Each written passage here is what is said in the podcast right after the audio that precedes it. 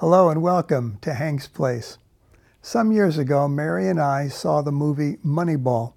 It was about baseball in the early 2000s and the dramatic change that occurred in how baseball was understood, particularly through Billy Beane, general manager of the Oakland Athletics. At one point in 2002, Billy Beane was visiting the Cleveland Indians owners to talk about player trades. There he sees a young man, Peter Brand, advising their general manager in hushed conversation. In the hallway, he asks uh, Peter privately about that. And Peter replied, There's an epidemic failure within the game to understand what's really happening. And it leads people who run major league teams to misjudge their players and mismanage their teams. He went on to say that the league is full of undervalued, overlooked players, a lot like the island of misfit toys. Oh, whoa, that resonated with me, and maybe it's resonating with you as well.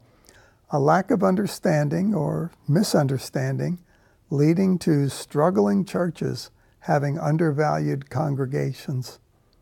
Let me say that I don't believe that church leaders are the problem.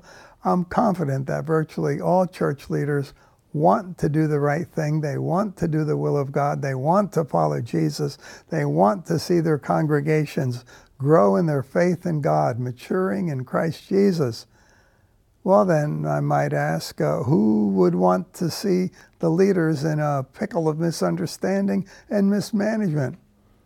Well, if you said the devil, I believe you're exactly right. He and his evil minions. As Paul says, for we do not wrestle against flesh and blood, but against the rulers, against the authorities, against the cosmic powers of this present darkness, against the spiritual forces of evil in the heavenly places. Ephesians 6:12. So, if church leadership has been bugging you, let the bugs go. Pray for all who are in authority. 1 Timothy 2:2 rebuke the devil. He's the real perp, as they say in detective shows. Pray in the Spirit and pray that Jesus be lifted up in all activities. If I be lifted up, I will draw all men unto me. That's Jesus in John 12 32.